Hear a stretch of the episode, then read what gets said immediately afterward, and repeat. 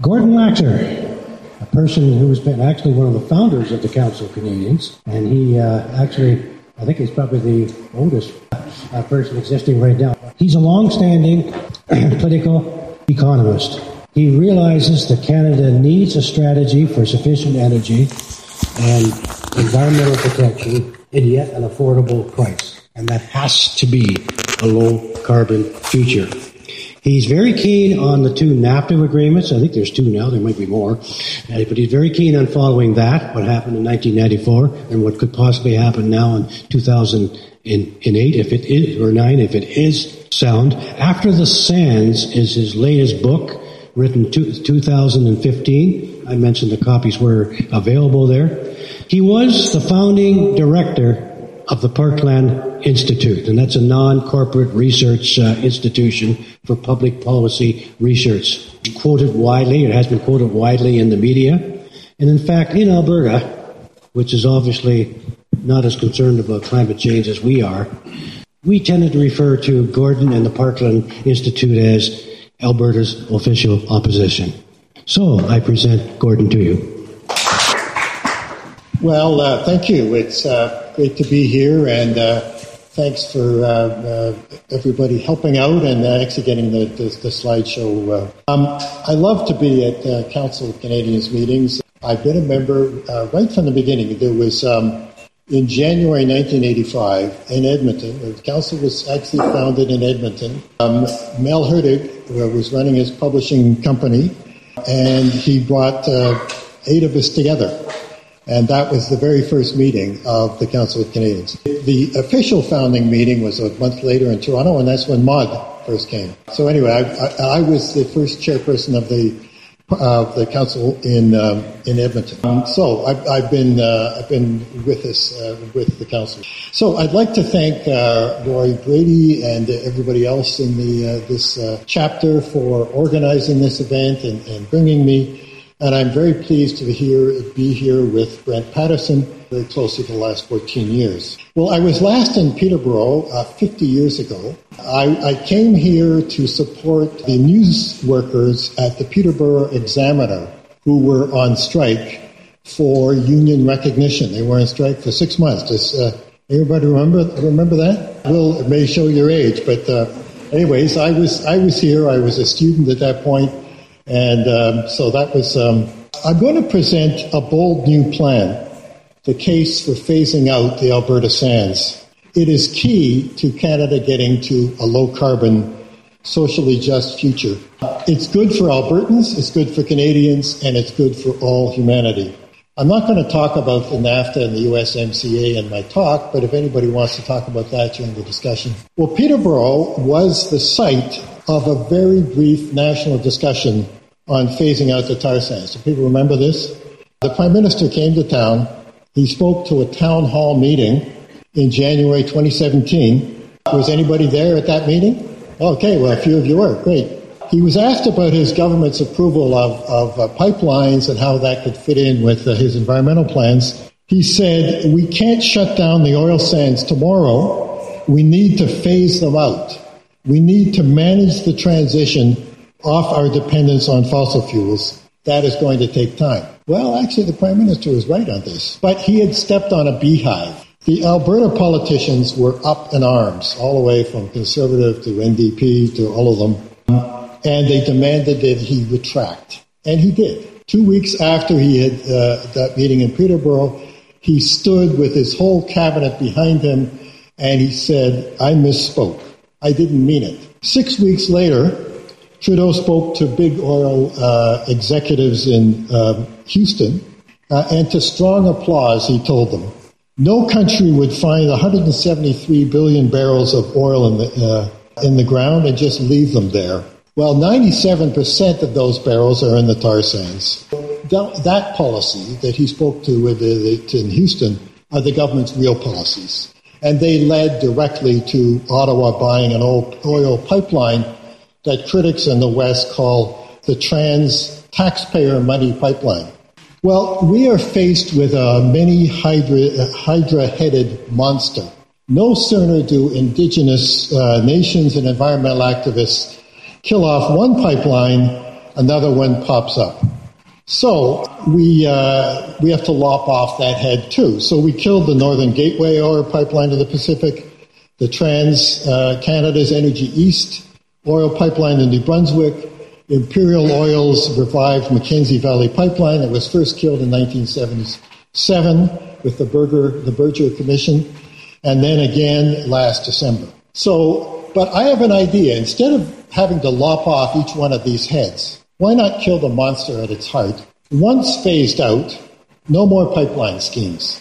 Climate scientists warn about uh, rising greenhouse gases and the, the, the, climate disasters that they are causing. Their information is, is absolutely vital and it's great, but it is kind of abstract for most people to act on. Yes, people think there's a slow climate catastrophe coming, and uh, but what can I do about it? Uh, we are such puny players with this huge global problem.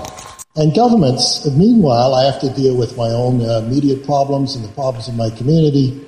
And of course, governments are not enabling me or my community uh, better and affordable public transportation, safe, active transportation like cycling and walking uh, on suburban sidewalks, net zero buildings to live on. Well, government leaders meet yearly, uh, proclaim carbon reduction targets, congratulate themselves, and return home to do other things. That is what's happening right now. Katowice, coal country uh, in COP24. That's Canada's game too. In 1997, Canada agreed to the Kyoto Climate Accord. So we pledged to lower our emissions 6% below the 1990 level by 2012. Guess what? They're 20% higher than then. Canada is so bad in, in, in, uh, in its inaction, it regularly gets pinned the Fossil of the Year award at international climate meetings. If Canada misses its targets, Ottawa just moves the goals uh, further uh, into the future and sets new targets for beyond when they will still be in office. In uh, Paris 2015, uh, 195 countries came together to keep the world below the, uh, a 1.5 degree uh, temperature rise, Celsius rise above pre-industrial levels, and and certainly um, uh, keep it below a, a, a, two degree rise. Well, we've already seen the global temperatures are up 1.2 degrees uh, Celsius, and so we're, we're, uh, we're very close to that 1.5 margin. And we've been told about the, the difference. Uh, going uh, to 2 degrees Celsius rise is going to be much worse than 1.5. And of course, if you go beyond that, it is much greater disaster as well. Well, in Paris, there were no concrete plans about how to make it happen. Corporations, especially big oil, try to prevent real action. Their assets would be stranded their profits would fall, so they're fighting it tooth and nail. Environment Canada projects that Canada will miss its Paris uh, uh, targets, and these targets are very modest. So when I talk about moving goalposts, uh, the Chrétien government signed Kyoto. They set it on, base it on the 1990 emissions. The Harper government said, oh no, we're going to base it on the 2005 emissions because they were already up about 20%. So we're going to make the emissions from and it, when Harper was still uh, prime minister, they submitted the plans to the Paris government.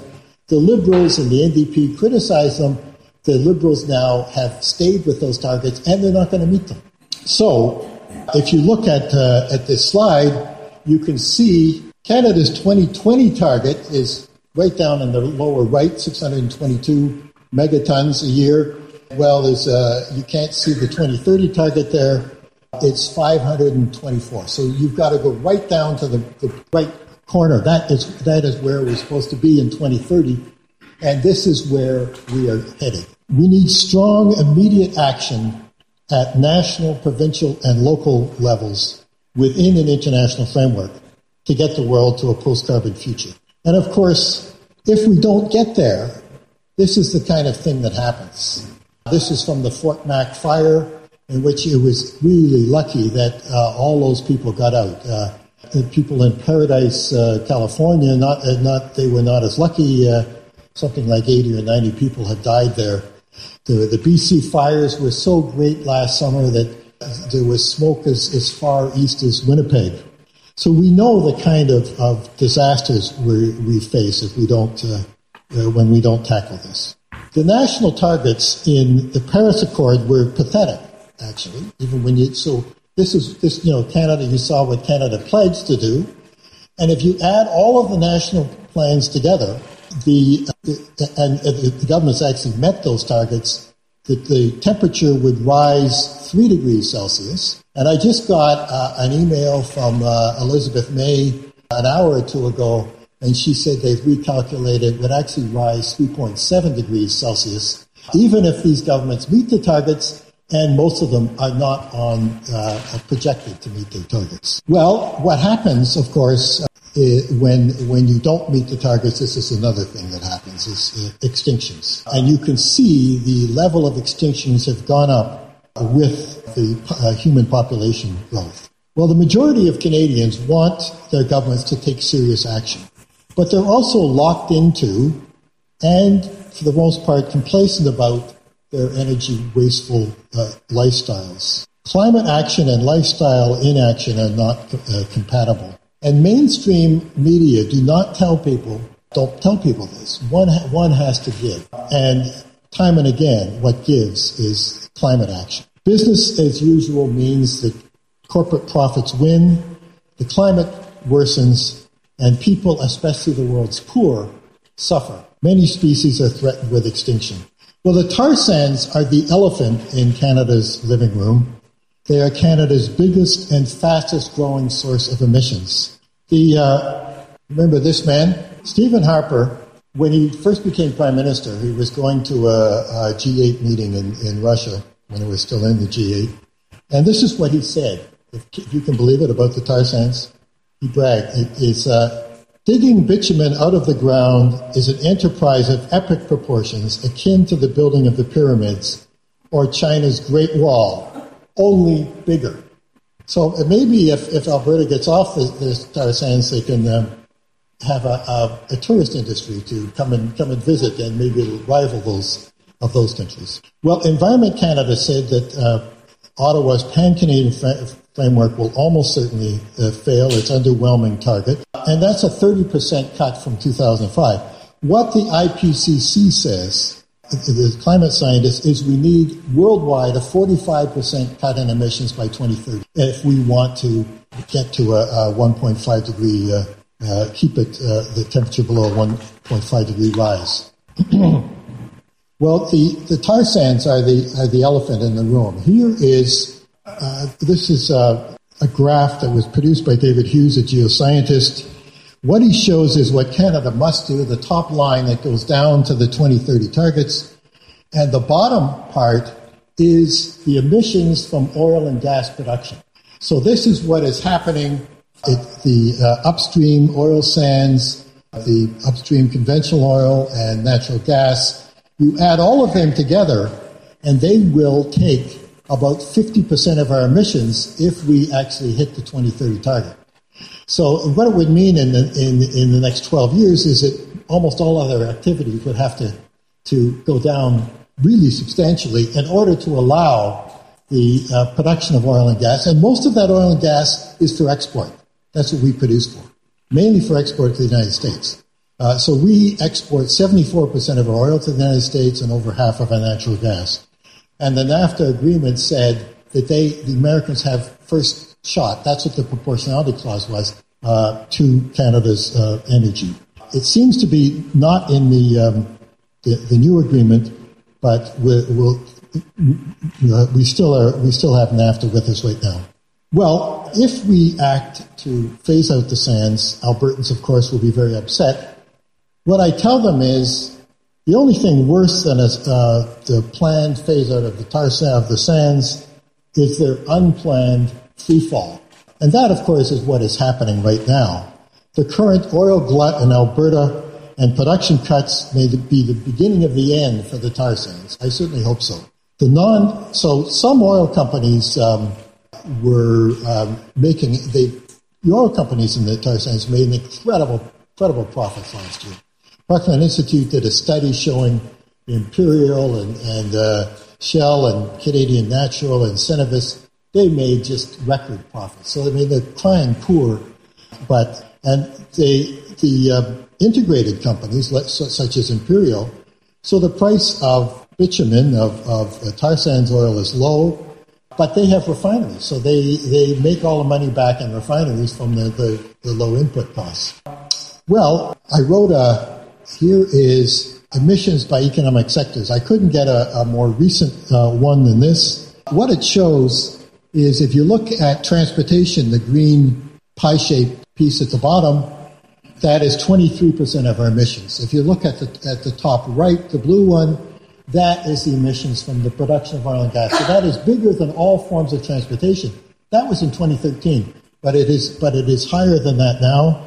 It's at least uh, 15 or 20 percent higher than that. I presented uh, a report on uh, phasing out the sands in Banff uh, last year to 375 people at the Alberta Institute of Agrologists conference. Agrologists are the people who study the science of food. I thought agrologists, well, that's good. You know, I, I made the, uh, they'll be more open to my argument than the uh, Petroleum Club, Club in Calgary. I argued that water not oil, is Alberta's most important natural resource, and that its educated, innovative people are its crucial human resource. Was I wrong?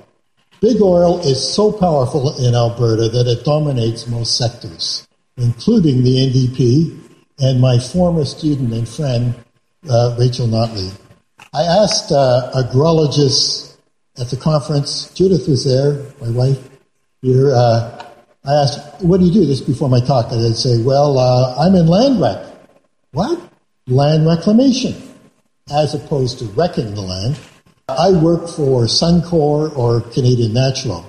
Their job was to pretend to put the land back together after Big Oil wrecked it. They politely endured my talk, but their livelihoods were so entwined with the profitability of Alberta Sands that few listened, let alone embrace it. Better to pray for another oil boom, at the end of which, of course, we know that Alberta's economy will fall over a cliff. Big oil will decamp, carrying off bags of gold, and leave ordinary Albertans to clean up almost half a million wells, huge toxic tailing lakes that the uh, big oil calls t- ponds. The estimated cleanup costs are $260 billion, and that could be low. That is five times, uh, more than five times Alberta's annual budget. The Athabasca Chipewyan chief Allan Adams predicts that his people will one day become environmental refugees from their homeland. So this is the report that I wrote for the agrologists. Actually, you can get it on my website. If you go to my website, you can uh, download a copy. So you've seen the the uh, the oil sand. The, the, the tar sands cover an incredibly big area. Really, the, the whole, about a quarter of Alberta, northeastern Alberta, has been so uh, devastated by the tar sands, but other, other kinds of oil and gas developments, lines cutting through them.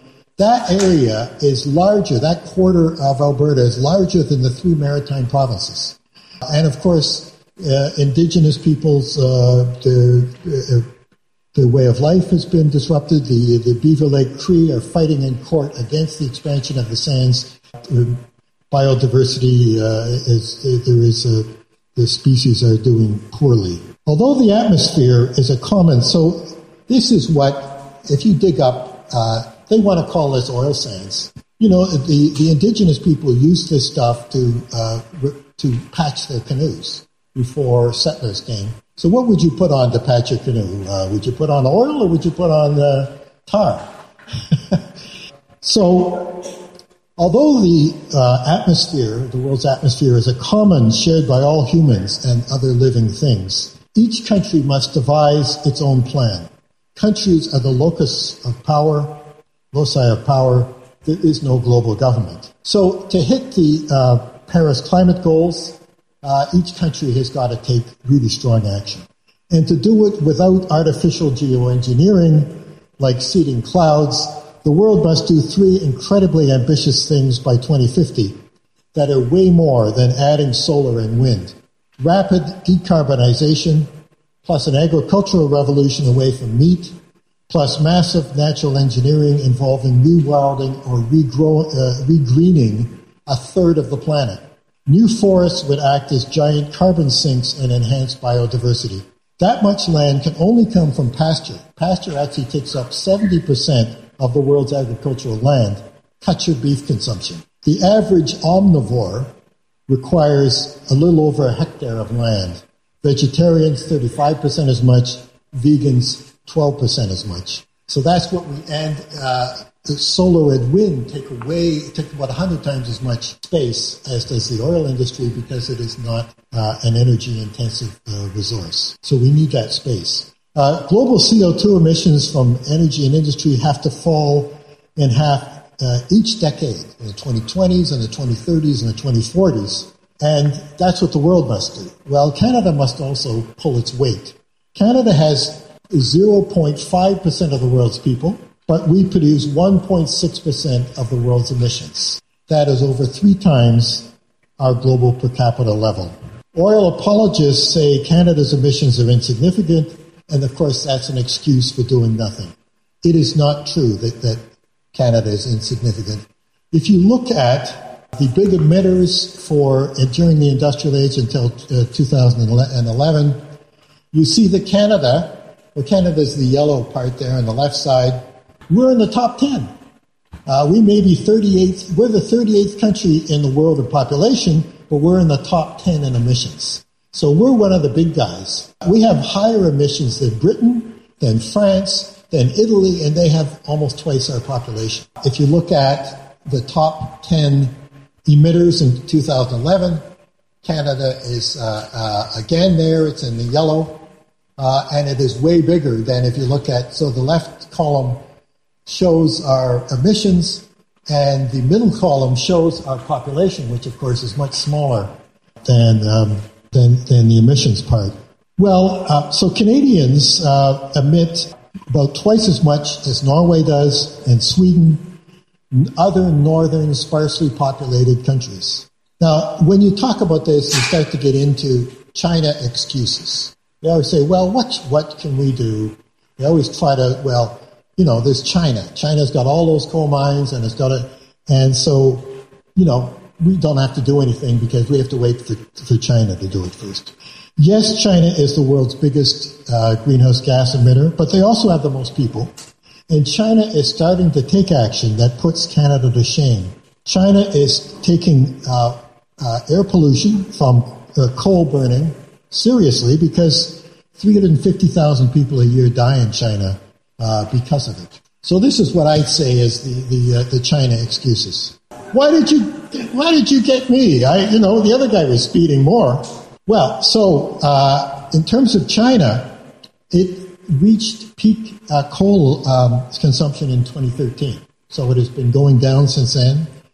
Their energy intensity, mean how much uh, energy is used for uh, uh, each uh, for its compared to its GDP, it fell by over 45 percent since 2005. Its emissions are likely already have peaked. It's on track to exceed its official Paris target and China is in many ways a leader in uh, in uh, the, the, Paris uh, meeting its Paris goals. This is what's happened in Beijing in terms of air quality. You know, even the elites in Beijing and their kids have to breathe the air, so they want to really uh, serious about doing something about it. China is also a global leader in slide became went into two. So it's a leader in vehicle production and sales, subsidizes uh, electric uh, vehicles, building lots of public transport, and it's doing a lot of this because they say they want to be ahead of the game. This is where the world, where the world is moving. And the tar sands are threatened by, uh, by China. Jeff Rubin was uh, the chief economist for the CIBC Bank. He said the emission constrained world is around the corner and only the lowest cost producers will remain viable.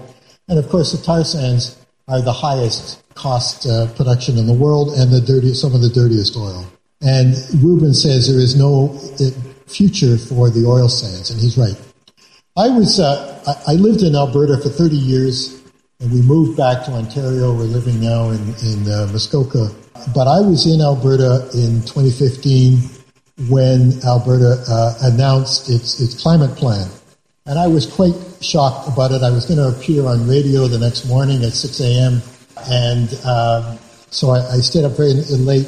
This is what, um, this is Rachel Notley. Now, if you look at the big men standing at the back, they are the four heads of the, the biggest or, uh, um, tar sands corporations, and they're smiling the biggest. Why are they smiling the biggest? Because they basically wrote the plan, and the NDP government uh, adopted it. You know, you probably heard that, that Alberta brags that they have an emissions cap. They put the uh, the emissions at 100 megatons for for the, the tar sands. At the moment, they're about 72 megatons. The the big oil, I don't know what that sound is, is that the the the, the, the, the tar sands companies knew that they wouldn't reach, they, they didn't think they were going to reach that cap. That's why they put the cap. So the cap is basically a 50% increase in, in, in tar sands uh, emissions between now and 2030. So uh, Alberta brags that they're, they're phasing out coal-generated electricity, and that's a good thing. But, and, and some other ways of, of fighting emissions, including having a, a carbon tax. But all of those other changes are going to be totally mitigated by the increase in tar sands oil. So that is going to, uh, uh, so in fact, by 2030, Alberta's plan doesn't lower their emissions at all, and their emissions are really incredible. So this is, uh, th- these are where Alberta's emissions are from. If you look at the bottom the green um, triangle there, that's from, tra- that's from electricity generation, that's the coal-fired electricity. If you look at the, the uh, orange one, the 11%, that's from transportation. So what they did, and, and uh, you know, I said it on the radio the next morning, I said what they're doing is they're asking average Albertans to pay more for their electricity and their gas so big oil can increase its emissions. This is what the NDP government has done. So the big elephant in the room, they're doing nothing about the tar sands emission. In fact, they're allowing that. It's a, it's a permission to grow. So the result of this, if you look at in 1990, this is, uh, it shows the emissions by province, and then in 2013, so Alberta is the biggest one there at, uh, it, it, was just under 30% in 1990, is uh, 37%. Alberta has 12% of, the, of Canada's population. It's responsible for 37% of, of its emissions. And it isn't, so the emissions in Alberta is 4.2 million people are greater than, uh, than the emissions of Ontario and Quebec combined with 22 million people. That's how much, and it isn't the driving habits of Albertans that's doing it, is the tar sands. Saskatchewan is as bad as Alberta at it is per capita level. Again, it's not their ordinary Saskatchewanians.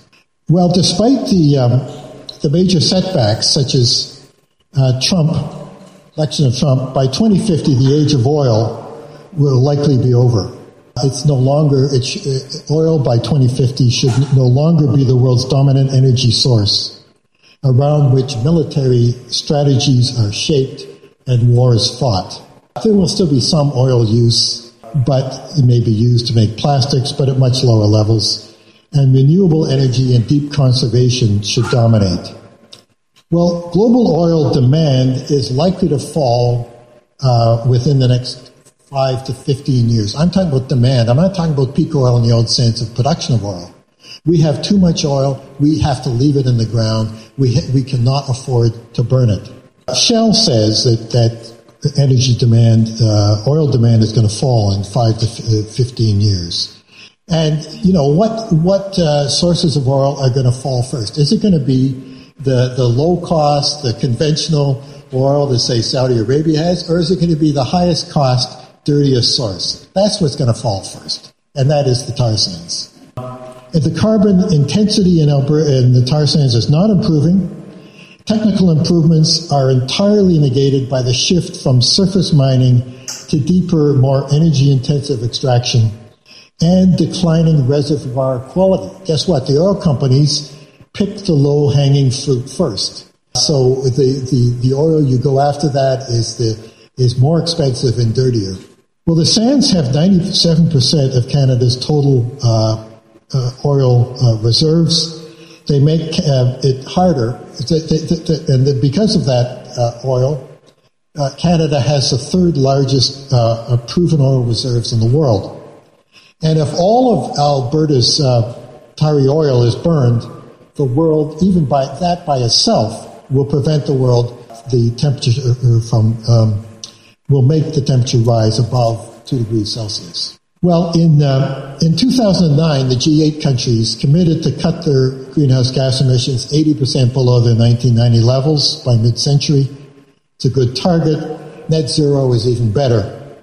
To cut Canada's uh, 80% of Canada's annual emissions, they must fall to about 123 megatons uh, by 2050. Now, the, the Alberta cap is 100 megatons. So if Alberta uh, allows the tar sands to, to grow and to, and to stay at 100 megatons, it will take 83%, just the tar sands alone, of Canada's total emissions. Well, the Pan-Canadian fra- uh, Framework on Climate, they actually integrated the Alberta plan and they adopted the Alberta plan as a Canadian plan. And just the Alberta, just by itself, the growth in the tar sands is going to make it impossible for us to meet our targets. The Pan-Canadian Framework on Climate was going to put a $50 a ton carbon tax, even in provinces such as uh, uh, Doug Ford's uh, Ontario. There will be a carbon tax, and and and there's also going to be uh, coal-fired electricity will be phased out across Canada by 2030. Those are good measures. They're extremely weak. They're better than nothing, but but they're not anywhere near sufficient.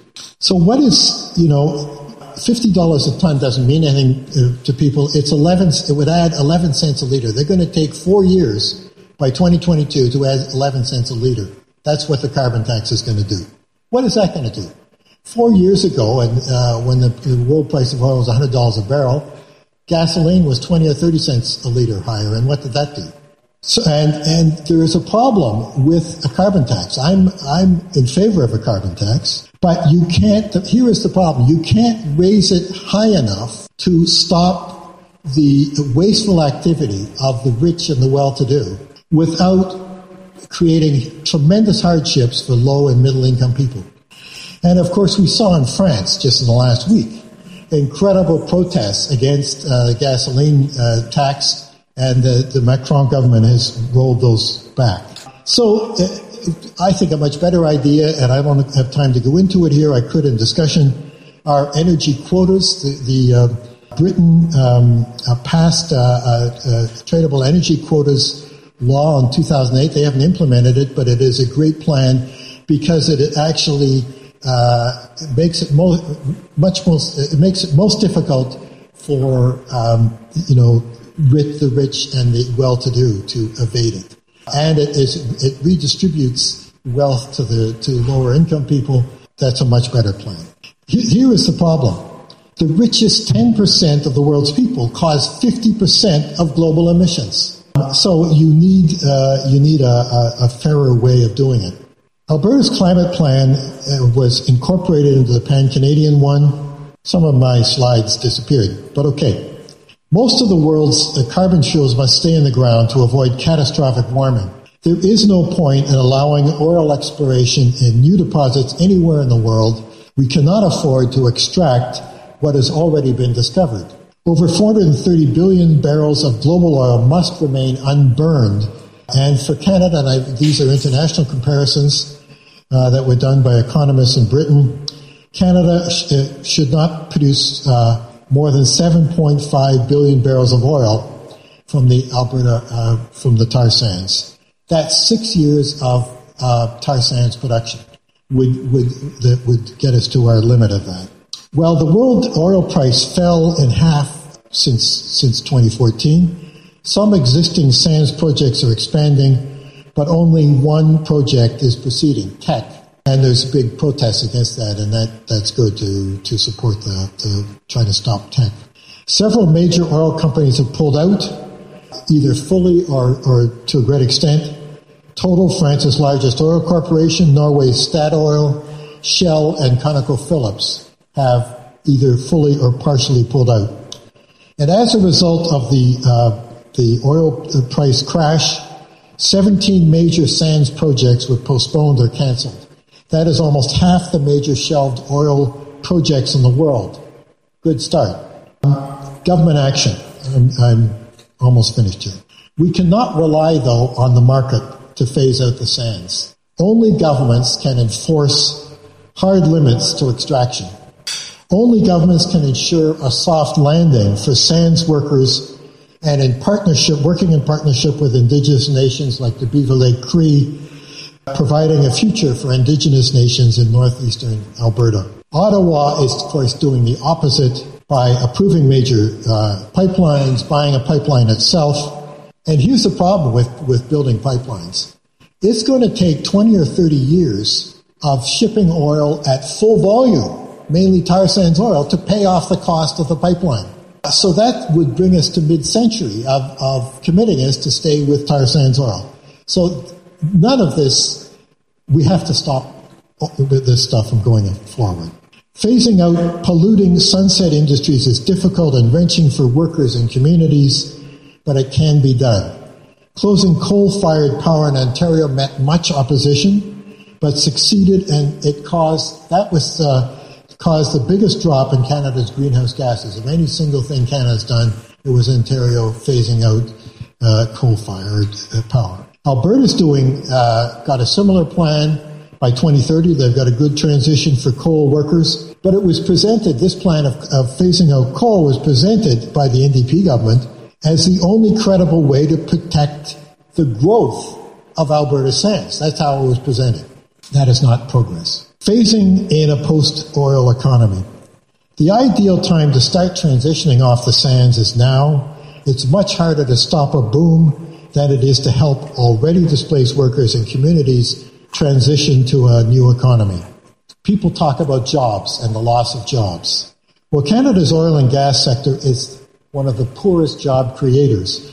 of 170 industri- uh, 107 industry categories in Alberta, the oil and gas extraction is tied for last place in jobs created per unit of GDP.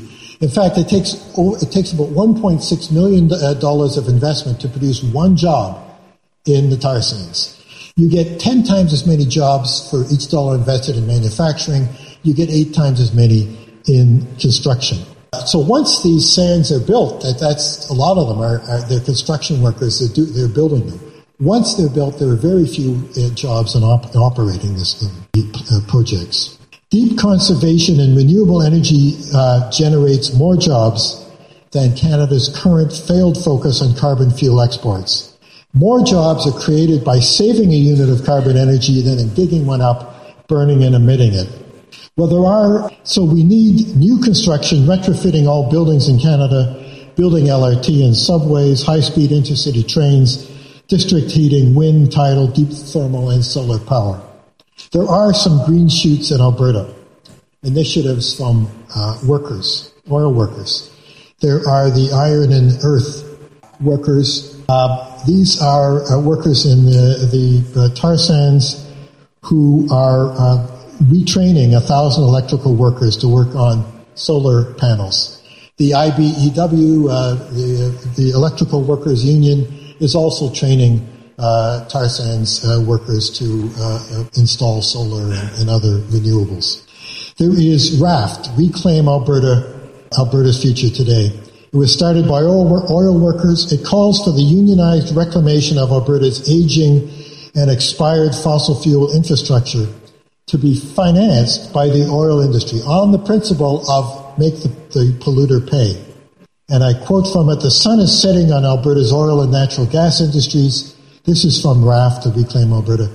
The inevitable consequences can only be escaped by embracing the shift away from fossil fuels and by finally taking responsibility for cleaning up the environmental legacy of a century's poorly regulated oil and gas, gas development. Let's put Albertans back to work today to clean up those oil wells. 346,000 active oil well licenses, 430,000 kilometers of pipeline, if you can believe it, in Alberta need to be dismantled. In, in conclusion, Alberta, the Alberta and Canadian governments can allow the market to determine the speed and ways the sands are shut down and let sands workers in their communities fend for themselves. Be acted upon. A better way is for Alberta and Ottawa to act to manage the transition so it phases in how workers are retrained to help build a thriving, sustainable, socially just future. Canada must reinvent a post-bitumen, post-resource extraction economy.